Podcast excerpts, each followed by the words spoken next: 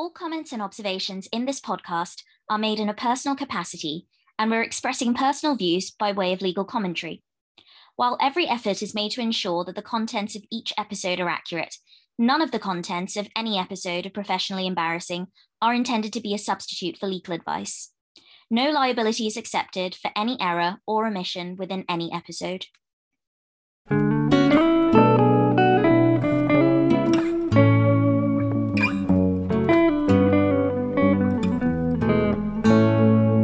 Welcome to Professionally Embarrassing, your fortnightly family law podcast hosted by me, Malika. And me, Maddie.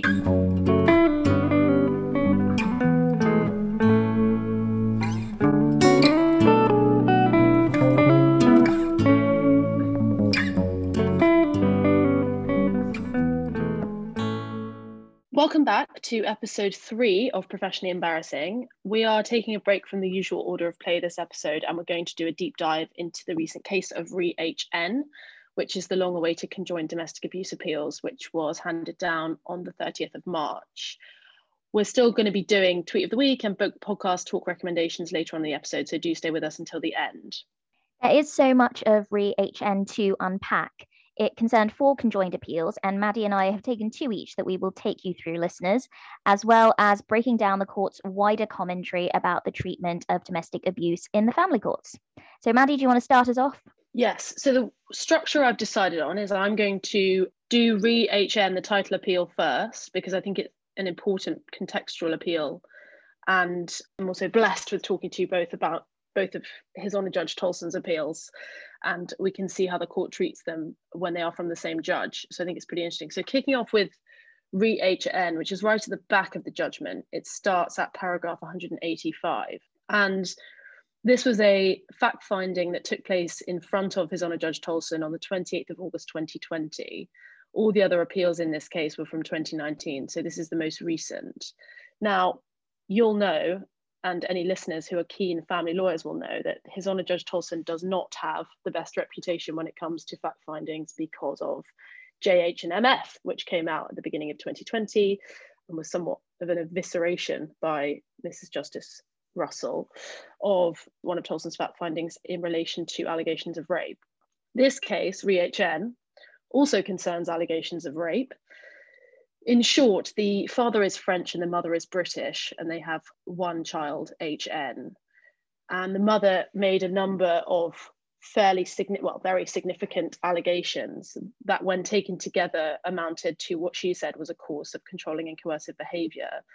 And one of those allegations included that the father had unlawfully retained the child, HN, in France from December of 2018 until September of 2019 when he lost his Hague Convention proceedings and was ordered to return the child to England.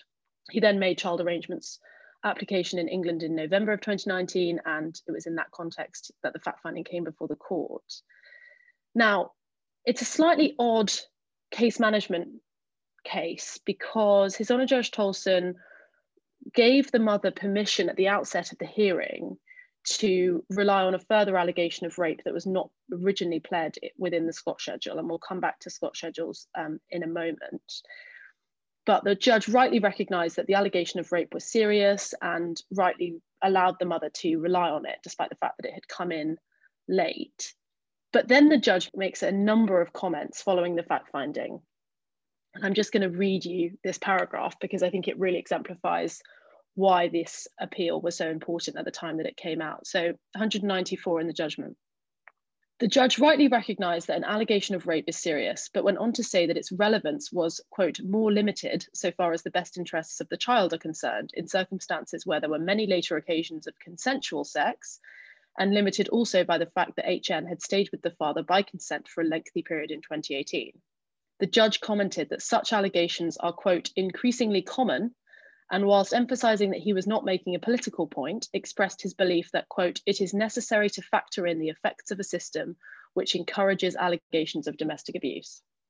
The judge referred to what he regarded as the significant advantages to a litigant in, quote, portraying herself as a victim of serious domestic abuse, by reference to the availability of public funding in such circumstances and to what he described as, quote, professional sympathy, the judge expressed the view that this mother is a victim of domestic abuse by virtue of the father's, quote, minor omissions and expressed the hope that she would retain public funding for the next stage of the case. We are bound to say that such comments were inappropriate and should not have been made. Now, the allegations the mother makes are that the father punched the mother early in the relationship, that he slapped her across the face while she was eight months pregnant with their child, that he subsequently punched a wall, and that he wrongfully retained the child in France. When she returned to France to try and get the child back, which was unsuccessful, there was a physical altercation in the presence of the child. And the father essentially made two admissions of domestic abuse but the judge failed to make any of the findings that were pled by the mother, despite the fact that the father also admitted to opening the mother's post without her permission, brackets, in itself a highly controlling piece of behaviour submitted on behalf of the mother. And the father had also admitted that he had slapped the mother following that argument about the post, but denied the slap that the mother alleged. So we know there was some elements of physical violence that were admitted by the father, and so the judge was forced to make a number of what he called minor findings in relation to that. And essentially, the judge got this entirely wrong. What the mother was alleging was a abusive and controlling and coercive relationship throughout that involved ultimately the retention of the child as a means of controlling the mother. And the judge entirely believed almost everything that the father said to the point where he actively ignored evidence and actively ignored supportive and corroborative evidence within the papers. So, for example, at paragraph 208, we can see the judge, that is Tolson, posed for himself the question as to whether the father's behaviour demonstrated that he was, quote, emotionally, mentally, and psychologically abusive of the mother by retaining HN in France. The judge accepted that the father's actions, quote, had an effect on the mother, however, that they did not affect her mentally in the long term, save that they determined her upon denying the father any relationship with HN in the future. The judge went on, the mother presents too great a picture of mental damage even before the events in January to September 2019 for me to ascribe those events as an active cause of her problems. Moreover, the father's motives in retaining the child were genuine. So the judge is just buying into absolutely everything that the father is selling and essentially, the court found that the entire way of approaching that case was wrong. The, the judge did not pay sufficient attention to corroborative evidence in the police disclosure and within the papers. He failed to take into account compelling evidence given by the mother and completely underestimated the seriousness of the allegations that were being sought. There was also evidence that the judge was unfairly biased against the mother there was a holiday taken prior to the fact finding to the US by the mother where she had left the child with the father and the, the judge found that that must have indicated that she had no concerns at all in relation to the father and he goes on to say that as follows the hearing rather than a fact finding on the limited issues in dispute and a determination as to whether this was an abusive relationship became a binary choice between a a relationship characterized by the deeply controlling father described by the mother a relationship in which she was blameless and under his spell, or B, the deeply troubled mother with mental health difficulties unrelated to the father's behaviour and responsible for the wild, unboundaried behaviour described by the father. The court at paragraph 218 says it goes without saying that an individual does not have to be blameless to be the victim of domestic abuse, and neither was that the mother's case. And essentially, as I said, the court found that on every ground of appeal that, that could possibly have been imagined by counsel in this case, this appeal was successful.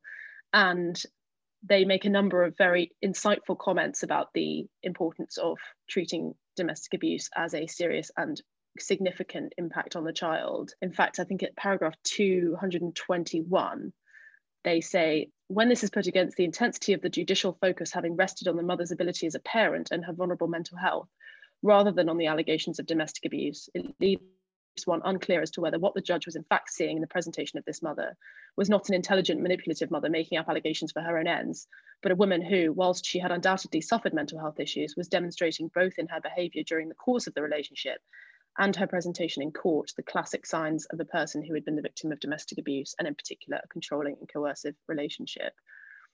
So that appeal was allowed on the basis of the judge's comments alone and the way in which the judge struck the balance between evidence, oral evidence, supportive evidence in the bundle, and what to pay attention to and what not to pay attention to. And essentially, he was found to have paid far too much heed to what the father said as opposed to the balance of the evidence which really supported much of what the mother said there's also an interesting point about underestimating the impact that retaining a child has it's described by the court as the ultimate act of control by a parent is retaining a child in another country because it's obviously one of the most difficult things that a parent would have to go through especially when done by the by the other parent so that kicks us off with re-HN. Do you want to take us forward with the others? Yeah, so the next case that I'm going to deal with is Re BB, which was an appeal again by the mother against an order of His Honour Judge Scarrett, which resulted in the making of a consent order, so an order by agreement between the parents, setting out the time that father would the, the time that father would spend with the child BB. The basis of the appeal was that the judge had been wrong to make a consent order where there were unresolved allegations of serious domestic abuse, including rape. Mother's case was also that the judge's approach over the course of multiple hearings meant that there had been no true consent on her part to the order, and so the order was a product of serious procedural or other irregularity.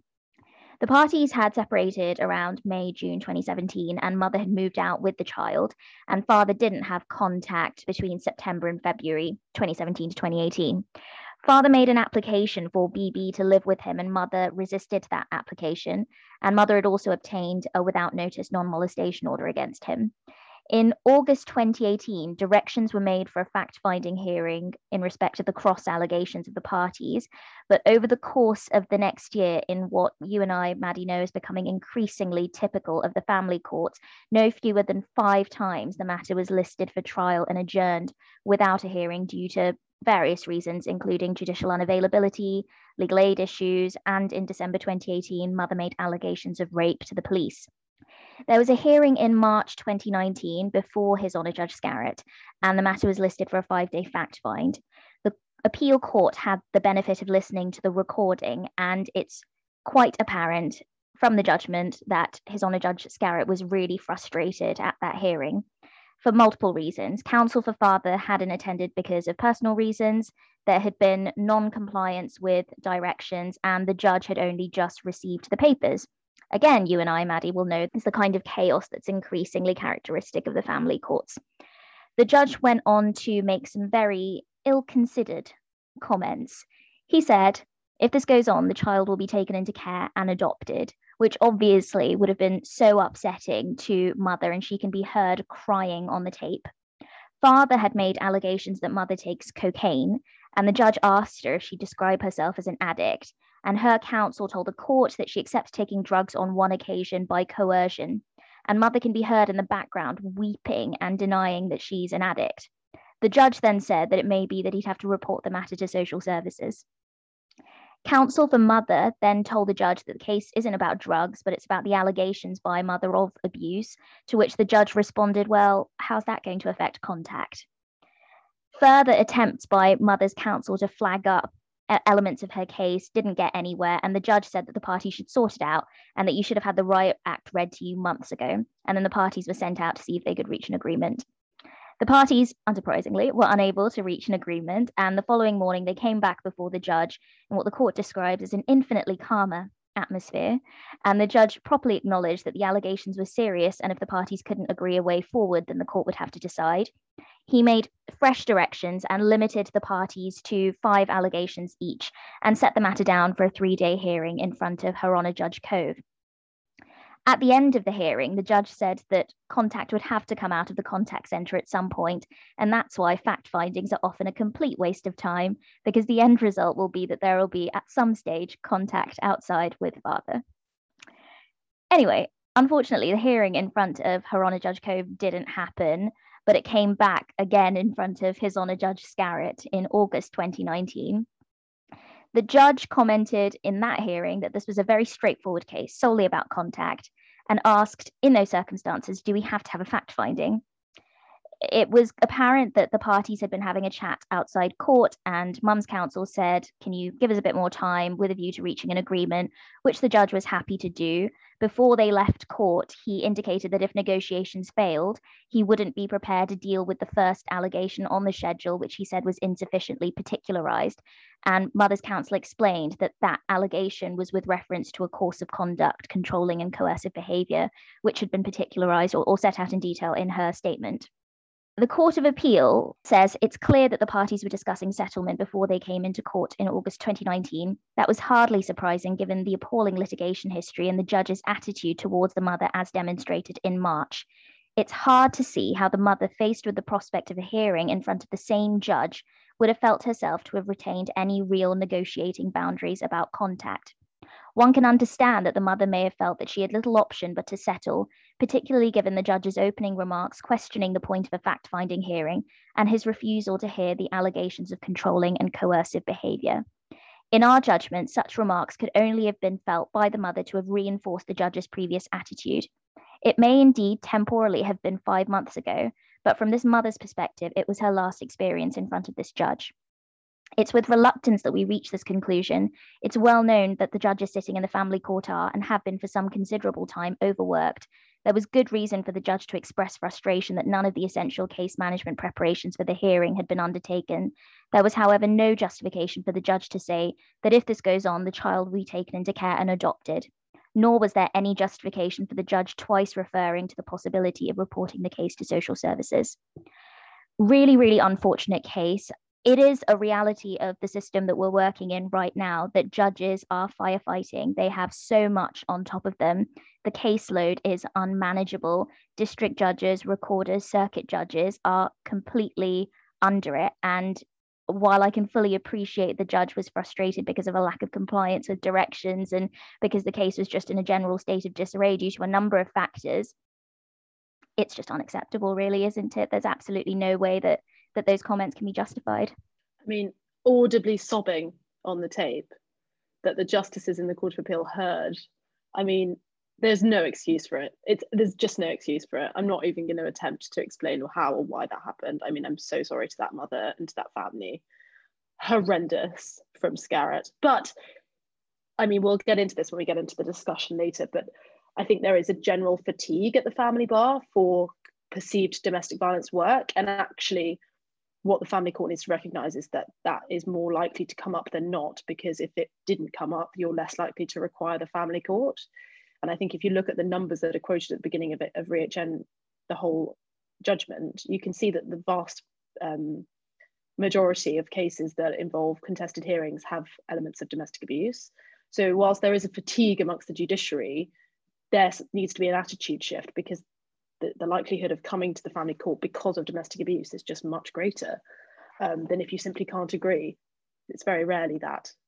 Absolutely, which is why, even though we're going to get onto this in the in the discussion, I don't think the judgment's particularly groundbreaking, but I think it's still an important judgment just to highlight how endemic this issue is and how it's going to keep cropping up, and we need to have a consistent, empathetic, considered approach to the way that the family courts deal with domestic abuse allegations. So that's re BB, and we've decided that I'm going to do re T next in order before we go to the final case. So re T is an appeal against a judgment by Her Honour Judge Evans Gordon. And one element of that appeal was that the judge had failed properly to find that mother had been anally raped by the father. The court, I'll say at the outset, didn't allow that limb of the appeal on the basis that the trial judge had the advantage of seeing the parties give evidence, and the judge was entitled to reach the conclusion she did about mother's credibility in respect of those allegations. She, for various reasons, found that she couldn't be satisfied the necessary standard of proof that the allegation of anal rape was true. However, the judge did make three findings against father, which in summary were that he slapped mother on one occasion, grabbed her in the vicinity of her neck, and may well have used words to the effect that he would kill the mother. But, the judge said, it seems to me that these words are commonly used in anger which do not import any genuine threat to life. and then the third finding that father put a plastic bag over mother's head, but that she was not satisfied that it represented an attempt to kill or a threat to kill, or that mother felt threatened, And it may be that it was some sort of prank, but it was an unpleasant and aggressive thing to do. I mean, listeners can't see us right now, but we are, are the expressions on our face on this Zoom call as we are recording, listening to those last two findings in particular. The judge also found that mother had slapped father. There was a further unpleasant, unpleasant incident with pushing and slapping on both sides the day after that, and that mother was aggressive to father and shouted at him and his daughter in a restaurant. But all in all, she concludes that it was a mutually abusive relationship, and she concludes that I'm satisfied that this was relationship, which was one of mutual verbal and minor physical abuse attributable to relationship conflict. I'm not satisfied that T would be at risk from her father. I'm not satisfied that the father is a violent man as portrayed by the mother. It seems to me more likely that he was occasionally driven to anger and loss of control in conflicts with the mother, in situations where she was verbally and occasionally physically abusing him. This is not an excuse. Well, it sounds like an excuse, Maddie, and I should not be taken as endorsing any abusive behaviour by either of the parties, but having separated, I cannot see that either poses a threat to the other or to T uh, the Court of Appeal, while they didn't allow the appeal in respect of the judge's failure to make a finding of anal rape, did find that the judge fell into error. The court says, we have difficulty, for example, with the judge's observation in relation to the November 2017 strangling incident. The judge found that the mother had said something, that the father had said something to the effect that he would kill the mother, but she held that these words are commonly used in anger which do not import any genuine threat to life. We're not convinced that that is the case, but in any event, those words need to be considered in context, namely that the judge had found that the father had probably held the mother in the vicinity of her neck at the time he spoke these words. There does not need to have been a genuine threat to life for this to be regarded as a, a signal piece of highly intimidating behavior on father's part. And then the court goes on to say we're particularly troubled by the plastic bag incident. We can't see on what basis the judge could conclude that coming up behind the mother who was on the floor holding their baby and putting a plastic bag over her head before saying this was the way she would die could be regarded as a prank. Yeah, I mean, it, it speaks for itself. I don't know what it's else. It's the rationalization for me. It's the rationalization of these things. Like the court is saying this thing definitely happened, but it's not as bad as it sounds that's just an I mean, what a leap to make cognitively. Yeah, she, he definitely did put a plastic bag over her head, but we promise it wasn't as bad as that sounds.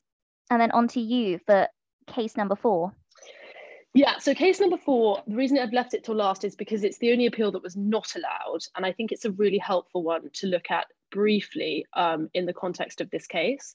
So it's Re H, which starts at paragraph 116 of the judgment. And it is again in front of His Honour Judge Tolson, and it is again regarding allegations of rape. By the time the matter came before the court, so the mother had a fact finding in front of His Honour Judge Tolson, made two allegations of rape. Neither of those allegations were found by His Honour Judge Tolson, and it may or may not be that that was the wrong thing to have found. But the court doesn't really decide on that point because by the time the matter comes before the Court of Appeal, the father has been having unsupervised contact with the child. And a letter was written directly to the court in December 2020, setting out by the London Borough of Hammersmith and Fulham, which was obviously involved in the case, expressing that they thought that contact was progressing very well and the child was enjoying very positive contact. And the local authority were considering extending contact to overnight. At the moment, it was only daytime. And the social work team had no concerns about safety and well-being of the child whilst in her father's care. And in fact, the contact for the child was extremely positive and undoubtedly in her best interests. But the mother had appealed the fact finding as made by Tolson because what had happened after the fact finding is that the parents had agreed that the father should have unsupervised contact from 10 a.m. to 5 p.m. And that contact had then led to this letter from the local authority and everyone agreeing that contact was going very well. So the mother came to court in this case saying to the court, I don't want contact to stop. I don't think that contact should go back to supervised. I do think it should continue as it has been since September 2019 when the order was made.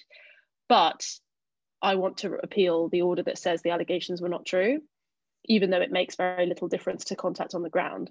So, what the court does in this case is it looks at the question of an academic appeal, which is basically whether you appeal something because it is the wrong thing to have done, regardless of whether it makes any difference to the parties on the ground. And there's case law on this. There's a, a case um, called Hutchinson and Popdog. And what that says is the mere fact that the projected appeal may raise a point or more than one point of significance does not mean that it should be allowed to proceed where there are no longer any real issues in the proceedings as between the parties. And essentially, that is fully endorsed by the Court of Appeal in this case, who say, as much as we would be happy to look at other cases where allegations of rape are not found, and that may be for the wrong reason. This precise case, REH, within the context of these four conjoined appeals, is not that case. And they decline to allow the appeal on the basis that it has no practical influence to the party's position on the grounds. It will make no difference to whether the child continues to see her father or not. And so, what they say at paragraph 151 is we are satisfied that there would be no purpose in considering the merits of the judge's judgment in relation to his approach to the allegations made by the mother, given that they no longer have any direct relevance to any welfare decisions which need to be made in relation to the child. We emphasise, however, that we would not have hesitated to determine the appeal had a true purpose in doing so been identified.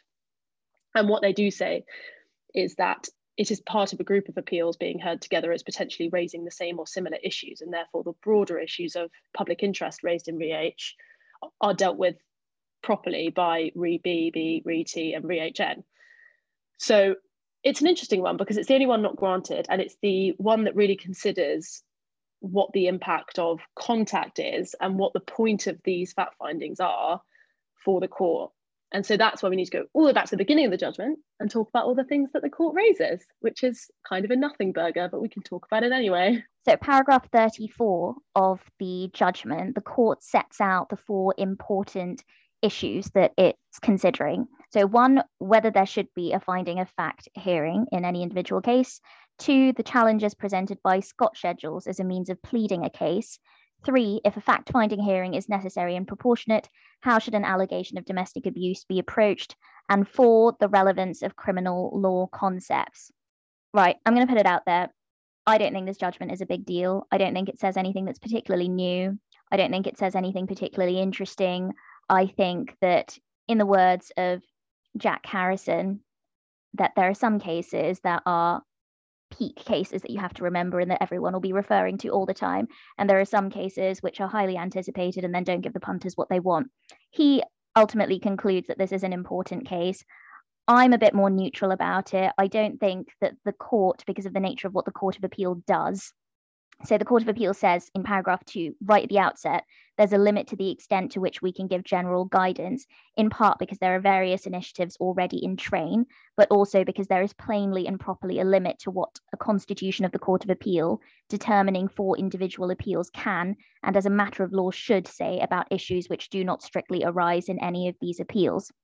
The court doesn't say anything particularly dramatic about structural issues within the system that is problematic in terms of how the family courts deal with domestic abuse.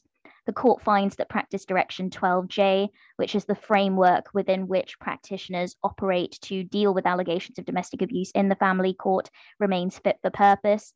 And the court ultimately says it, it seems to resist any suggestion that judges aren't getting it or that there's some kind of inherent problem in the way the judiciary deals with these sorts of cases. It says that we're confident that the modern approach that we've described, um, namely to domestic abuse, the idea that the approach regarding coercive and controlling incidences in the past and therefore of little relevance isn't appropriate or you know just a more sophisticated understanding of domestic abuse generally we're confident that the modern approach that we've described is already well understood and has become embedded through training and experience in the practice of the vast majority of judges and magistrates sitting in the family court. Well at least three of those four appeals would probably beg to differ but eh, the, the court seems to be saying there isn't a problem here guys there's there's nothing to worry about. Everything's just fine. Don't look over here. Look over there. Yeah i think i agree with you about whether this case is groundbreaking in terms of how we treat domestic abuse. I think the answer is no. Uh, you know it's a ringing endorsement of practice direction 12j so really what we should be discussing is whether we think practice direction 12j is any good. But i think that's a difficult conversation. And at the moment i think there's very little amendments that can practically be made to it without statutory guidance. So we're in difficulties there. But I do think there's an interesting bit in this judgment, if you'll indulge me, which is the application of criminal principles. Because my very good friend and colleague, Miss Kamini Kumar, who was representing the mother in the ReHN appeal, had this conversation with me just before the case went to the Court of Appeal. And I found it incredibly interesting. And I think it's a very ripe discussion that the family court needs to have with itself. And I think the way that ReHN, the judgment deals with it, is really good. The question is, of course, about allegations of rape. So we see them a lot in family courts. We see them a lot in allegations of domestically abusive relationships. And it can be all kinds of rape. It can be, you know, I was controlled and coerced to, to a point where I didn't feel I could say no, or I was actively had sex with while I was asleep, or I was, uh, uh, you know, raped without my consent in another form, you know, and all of them amount to the same thing, which is very significant sexual assault perpetuated by one parent on the other. And there is a concern, I think, from the Court of Appeal that family courts are concerning themselves too much with the criminal legal language. So we know from criminal law that to establish rape, you have to have penetrative sex with someone without their consent and without the perpetrator having a reasonable belief in that consent. So you get into all sorts of nasty case law that I will leave to, to criminal practitioners.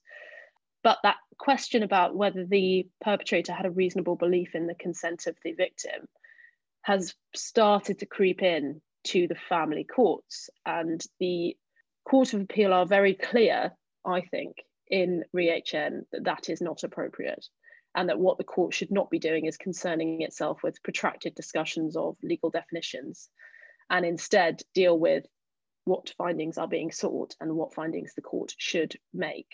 And I think you can see it, for example, paragraph 64, they, they discuss a, a previous case, which is called Re-R, and they say Hickinbottom, Lord Justice Hickinbottom, in his concurring judgment, in which he very firmly agreed with Lord Justice McFarlane, succinctly put it in the following way The importation of concepts from the criminal courts to the family court is inappropriate, unnecessary, and unwise, and should be avoided.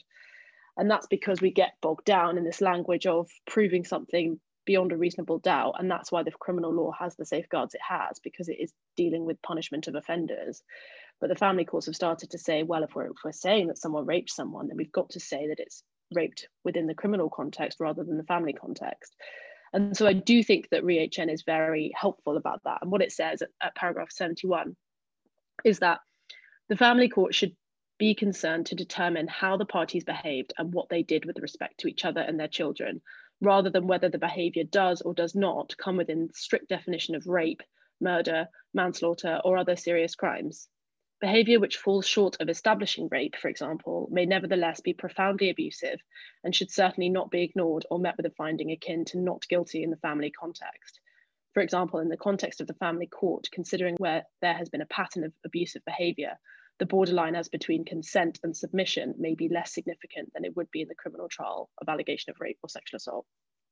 And I think that that's actually a really helpful part of the judgment because judges sometimes do get, especially if judges are recorders who sometimes sit in the criminal division, then they get bogged down in the detail of the language. And saying someone is a rapist is a very significant allegation and we must guard against that.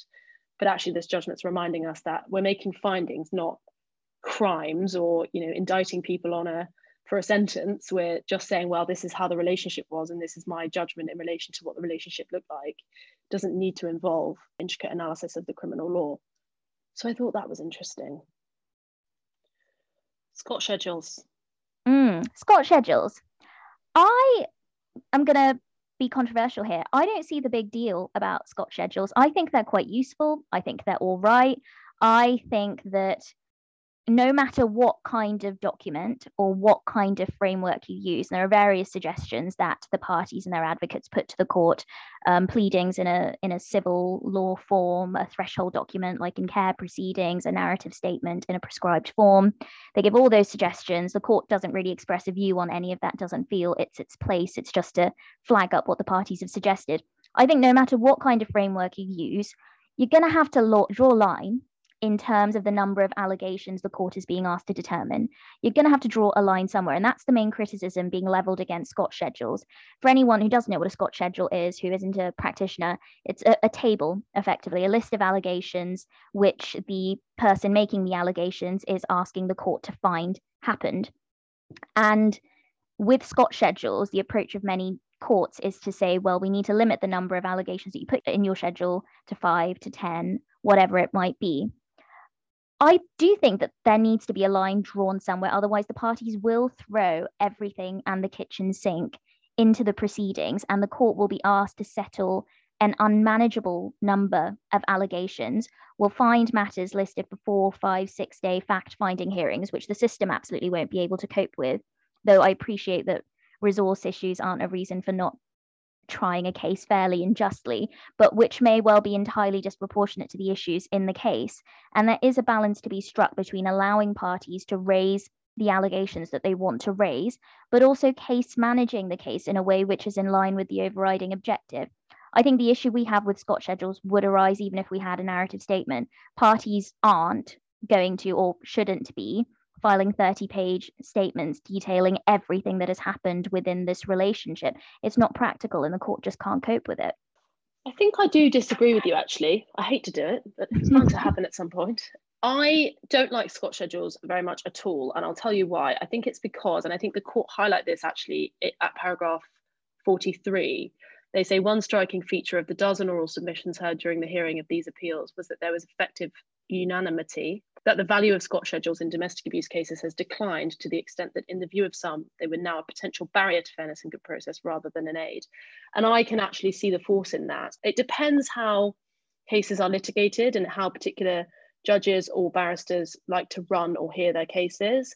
But I have had experience both directly and indirectly through colleagues or, or anecdotally of people using Scott schedules as a means to undermine people's evidence and say, well, this isn't in your Scott schedule. You're saying this now in the stand and you didn't put it in your Scott schedule. And in the context of domestic abuse, which is often long running and often in long term, drawn out relationships, especially if the parties have children together, then it's very difficult to try and limit your day to day life and characterize your day to day relationship into a box that's dated and timed. And I can see the force in saying that actually a Scott schedule is often used um, and that's not necessarily criticism. I mean, you run your case how you want to. Uh, you know, I make no um, comment about that. But people do use them, tribunals and lawyers, to undermine the value of the evidence that is being given by the victim. And I think that's a problem. I think it is less of a problem with narrative statements because you have an opportunity to explain what's happened and explain what the relationship was like and say, well, he did this to me X, Y, Z but it happened all the time. You know, here's an example, but it happened all the time. Things like, you know, isolating you from your friends and family. How does that, how do you particularize that? Things like telling you that you, doesn't like what you wear and then ultimately buying all your clothes for you or something like that. And I'm using he, by the way, but I do accept that this is not always perpetrated by men, of course. It's very difficult to particularize things like that. And I think that's why a narrative statement is particularly important. And often they're drafted very well, these narrative statements and they contain a lot more information than a Scott schedule ever could. And I just can't see the continuing value in a Scott schedule during a fact finding when you have in front of you a narrative statement. And they're, they're not often super long. I would i would agree that they should be limited in, in page numbers but you can get a lot into a 10 page statement. And i think if we're going to start taking seriously which i think this judgment reinforces that we should have been already and should continue to do so taking very seriously patterns of behavior and allegations that seem small but are actually significant in the context of the relationship. We've got to get rid of the kind of overly formulaic approach of a Scott schedule, I think. The issue that you raise would arise with a statement as well, because if someone were to mention something in the witness box when I was cross examining them, which wasn't in their statement, I'd make the exact same point. I'd say, Why isn't this in your statement? Inevitably, no matter what kind of document or framework you use, the person who's alleging the abuse probably won't be able to put everything in, will say something new, and then it will be put to them that it's a credibility issue that you, you must be lying or you're not giving us the full picture because you've not mentioned this before. So I don't think we avoid that by having a narrative statement. And also, Scott schedules usually aren't a Scott schedule. Scott schedules aren't evidence in and of themselves, right? Scott schedules come with statements and they effectively draw out the allegations from the statement, but the statement still stands. So it's not like parties don't have an opportunity to prepare a witness statement.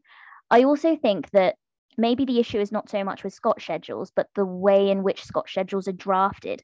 I very rarely see a well drafted Scott schedule. A lot of the time, I just see copying and pasting of chunks of the statement and then straight into the Scott schedule. I don't see any difficulty, for example, with having the headline allegation in the Scott schedule being coercive and controlling behavior, and then it's particularized in sub bullet points or whatever, saying he wouldn't let me wear what I wanted, or he would take my phone and read my messages.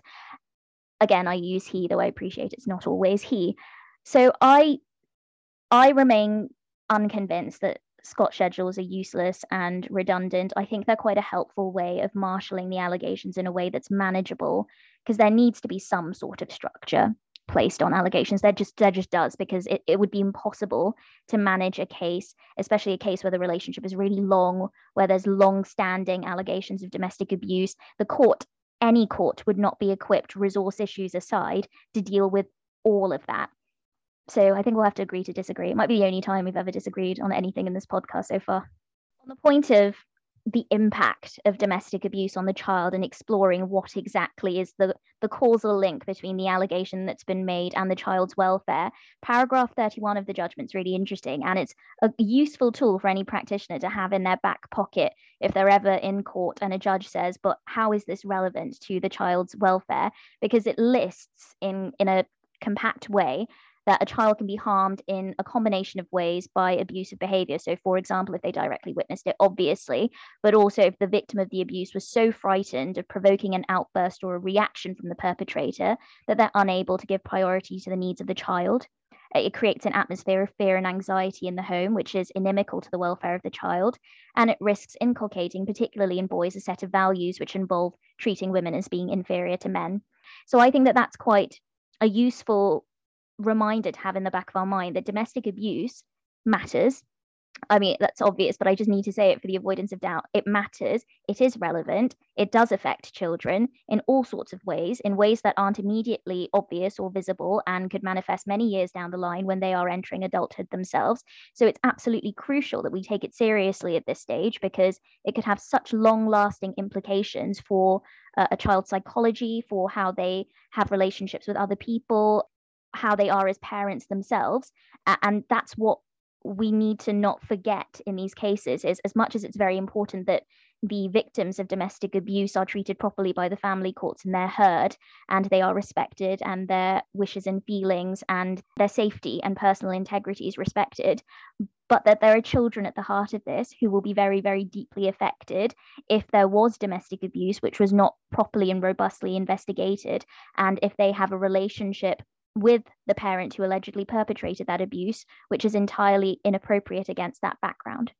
Yeah, I entirely agree. And I would entirely endorse everything you just said. I mean, domestic abuse matters for so many reasons. And as you say, paragraph 31 is a, is a really key example of some of the ways in which domestic abuse is a perpetrator of so many other ills in society. Um, it's, it's a scourge and it shouldn't be happening. And there's so many ways that it affects mothers, fathers, children, wider family.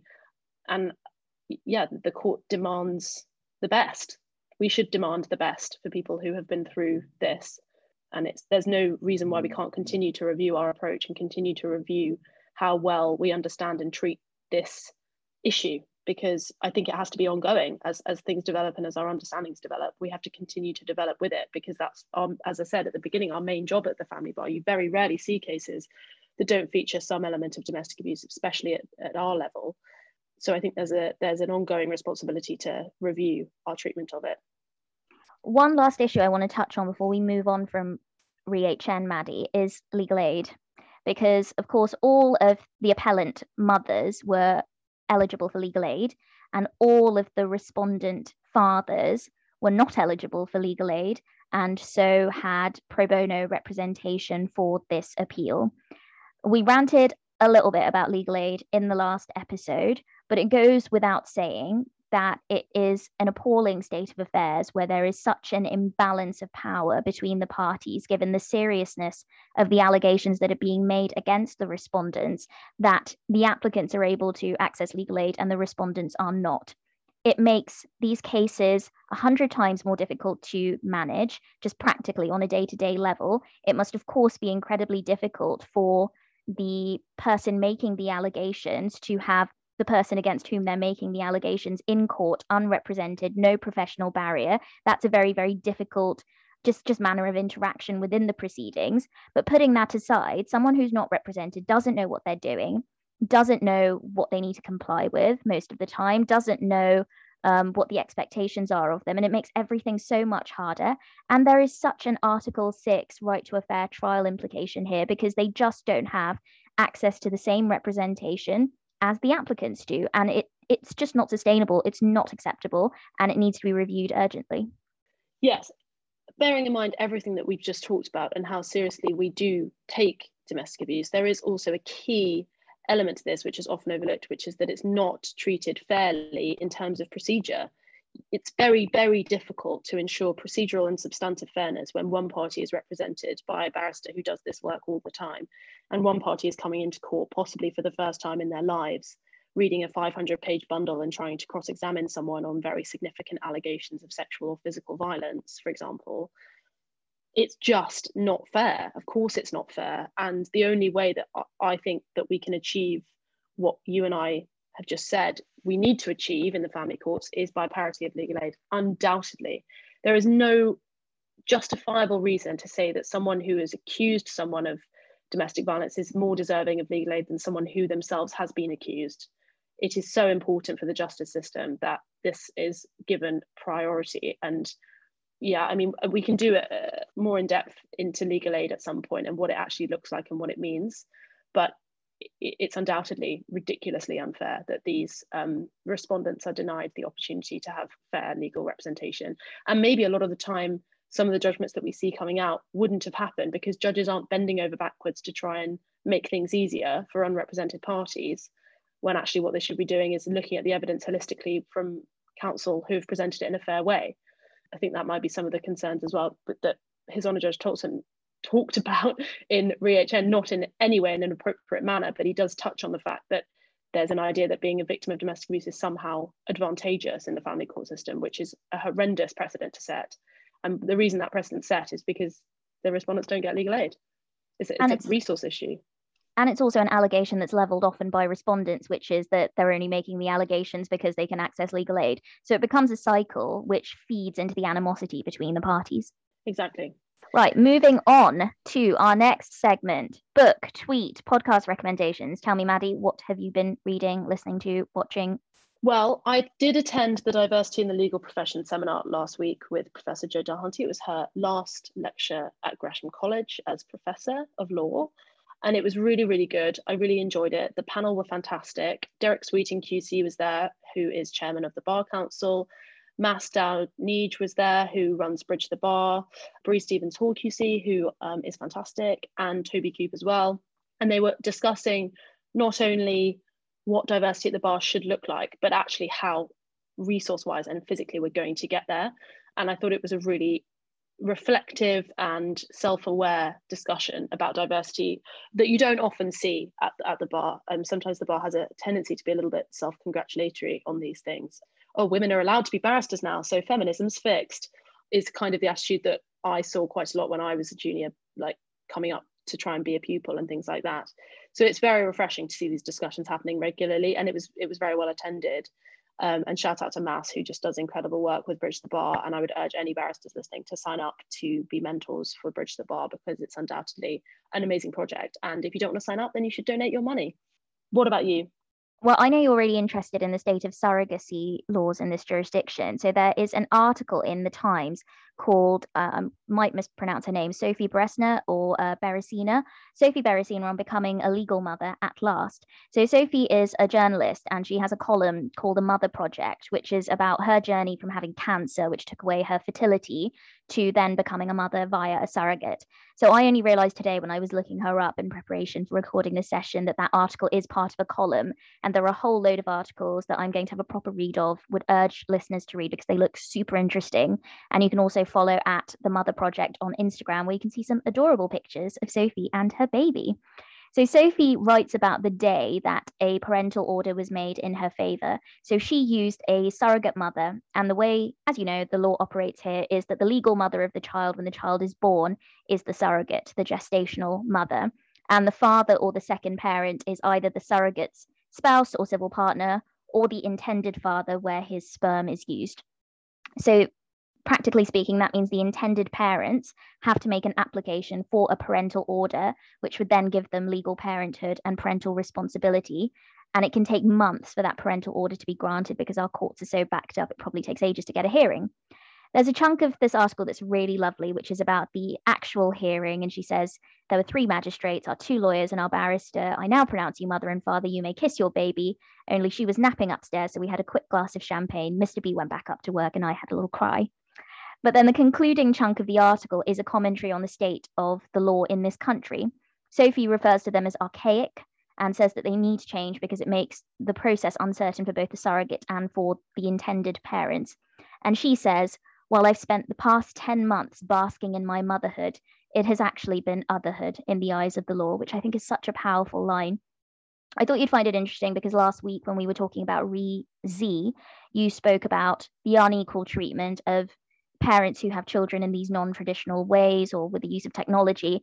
And the current state of surrogacy law means that intended parents are not legal parents for months after birth, which is both a practical problem because they could be raising a child about whom they can't make any important decisions. And there's also a psychological problem around their sense of identity as this child's parents. I imagine that parents who use a surrogate are parents who have had a very difficult time conceiving a child, parents who have desperately wanted a child, and to then get to the point where they finally have a child, but it's not really their child in the eyes of the law. What that must do to the parent's psyche is probably something I couldn't put into words, and it really can't be underestimated.